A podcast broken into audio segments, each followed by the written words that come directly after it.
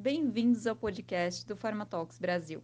No quadro Entrevista com Especialista, trazemos profissionais de diferentes áreas para que possam discorrer sobre conteúdos relevantes a partir de entrevistas com a nossa equipe.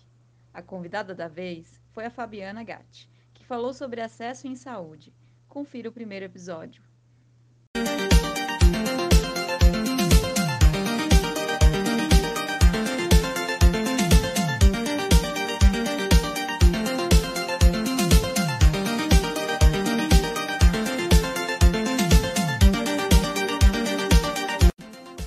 Oi, pessoal. Eu sou a Bárbara Santos, aqui do Pharmatalks Brasil. E hoje, na sessão Entrevista com Especialista, conversaremos com a Fabiana Gatti sobre acesso em saúde. Oi, Fabi, tudo bem? Tudo bom, Bárbara? Tudo ótimo. Fabi, antes da gente começar, eu queria que você se apresentasse, contasse um pouco aí da sua trajetória para a gente. Tá bom. Então, primeiro, tudo bem, pessoal? Como é que vocês estão aí do outro lado da telinha, né? Falar um pouco de mim, né? Eu sou farmacêutica né? e fiz mestrado, doutorado na área de ciências e fui docente e, e pesquisadora por mais ou menos aí 12 anos e depois disso eu resolvi trabalhar no mundo corporativo. Em 2006 eu comecei minha carreira com Health Economics, né, economia da saúde, e uh, depois, em 2012, eu acabei entrando na indústria farmacêutica, justamente nessa área, que é uma área mais técnica, né, de, de health economics. E a partir daí eu passei por várias empresas, empresas de tanto de medicamentos quanto de devices, né, dispositivos médicos da parte hospitalar. Então tive a vivência aí de vários tipos de acesso, né? Então, trabalhei com acesso público, acesso privado, trabalhei com dossiês, com a Conitec, dossiês para a ANS, né? Com proposição de valor para o pessoal aí do campo. Trabalhei bastante com projetos junto do pessoal do campo, né? E, é, e nessa trajetória aí, é, hoje, é, esse ano, eu passei o ano trabalhando com a área de consultoria, né? Principalmente na parte de é, medical writing, né? E, e tecnologia de saúde.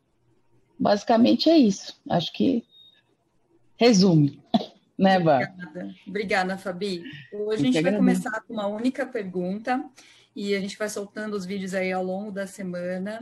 Mas hoje, Fabi, o que eu queria te perguntar é que a gente vem ouvindo muito falar da área de acesso, né? acho que vem, vem sendo aí é, uma área que está super em alta dentro da indústria farmacêutica. Uhum. E eu queria entender um pouquinho do seu pensamento em relação ao papel é, dessa área dentro da empresa e quais são as responsabilidades do profissional de acesso? Olha, Bárbara, pergunta fácil da Bárbara. a área de acesso é uma área relativamente recente, é, principalmente no Brasil, né? Ela não deve ter, menos, não deve ter mais de, de 10 anos, provavelmente, nas empresas mais antigas que têm acesso, né? Então, primeiro, é uma área muito recente, é, segundo, é uma área que muitas vezes ela é colocada é, no meio das demais áreas né, de marketing, área médica, mas ela não, não foi tão introduzida nas empresas né, como uma área é, super fundamental. Agora que as empresas começam a perceber é, o papel real do, do acesso para grandes populações, né? Então a, a empresa tem, sempre, as empresas sempre tiveram o perfil de trabalhar cada área isoladamente. Então, é, a área de acesso ela tem N formações no Brasil, então, você tem desde uma área de acesso que trabalha junto à área comercial, até uma área de acesso que é mais institucional e relacionamento. Então, você tem diferentes perfis de profissionais, por isso que confunde um pouco na hora de falar área de acesso. Ainda você tem divisões de acesso dentro da empresa, né, dentro do escritório e fora do escritório, no campo, né? Com características também diferentes. Então, assim, tudo isso deixa a área de acesso bem complexa, né? Mas a gente sabe que existem, é, vamos dizer assim, perfis e características que são core da área de acesso, né? Então, um ponto muito importante, a pessoa de acesso conhecer os sistemas de saúde, né? Seja ele público, SUS, ou seja ele privado. E conhecer aqui é entender mesmo todo o processo administrativo, de financiamento, logística, como é que o medicamento chega para esse paciente, né? Como é que esse paciente acessa o medicamento no dia a dia, né? Então, tanto para um sistema público, uma Secretaria de Saúde, quanto é, falando aí de ANS planos e coberturas e rol, né? Então, assim, é, é uma pessoa que precisa estar entendendo muito bem disso e da legislação também da área de saúde, né? E, uh, e tem que ter algumas outras habilidades técnicas, né, que são os conhecimentos mais técnicos de acesso. Então, conhecer o que é uma avaliação de tecnologia, conhecer o que, que é uma economia da saúde, como é que é uma avaliação econômica, como é que a gente trabalha esses dados, né? Então, é uma pessoa que faz esse intermédio e no final, o que, que acontece? Uma empresa foi criada para cada área trabalhar em silos, né, isoladamente. Mas quando você tem a área de acesso, ela não trabalha sozinha, que é um outro ponto que muitas vezes as empresas precisam se adaptar. E aí você tem que ter um trabalho cross-funcional de verdade, que é o quê? O gerente de acesso estratégico, por exemplo, dentro do escritório, trabalhando muito fortemente com a área de marketing, área médica, né? E ele trabalhando, fazendo a ponte entre a, o escritório, né? Entre essas áreas e o campo, quais as necessidades que o campo tem para discutir com o gestor, seja ele público ou privado. Então, é, é uma área que no momento que chega, ninguém está preparado, porque você precisa aprender realmente a trabalhar o seu papel, não só o que você já fazia no dia a dia, mas como você vai trabalhar junto aos gestores de saúde com o pessoal de acesso.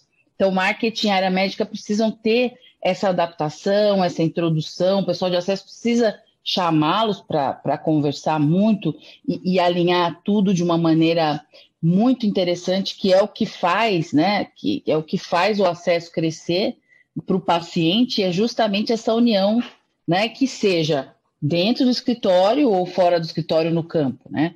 Aí quem é parceiro do gerente de acesso no campo é o, é, é o representante, é o consultor de vendas, né? Então, você tem que ter esse trabalho em field e você tem que ter esse trabalho no escritório.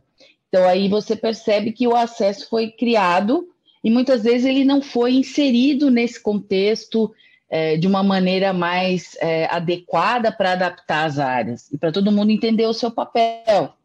Porque no final todo mundo tem o mesmo objetivo, que é esse medicamento chegar para o paciente, né?